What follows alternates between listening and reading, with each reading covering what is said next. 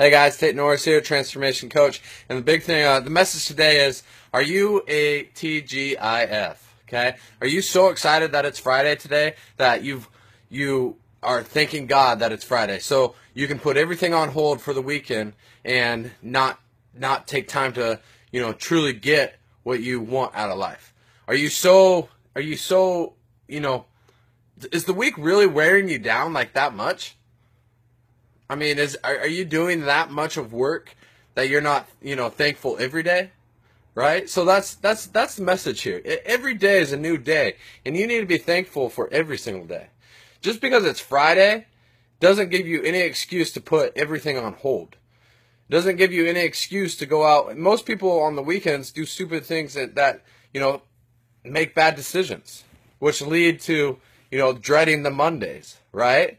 So, you know, you should be working every single day on your faith. You should be working every single day on focusing time with yourself and your goals. You should be you know, folks, you know, every single day you should be spending time with your family and balancing it out. Every single day you should be working with your fitness goals. Every single day you should be getting your finances right and doing the work and showing up to work and being engaged and being an action taker and getting it done.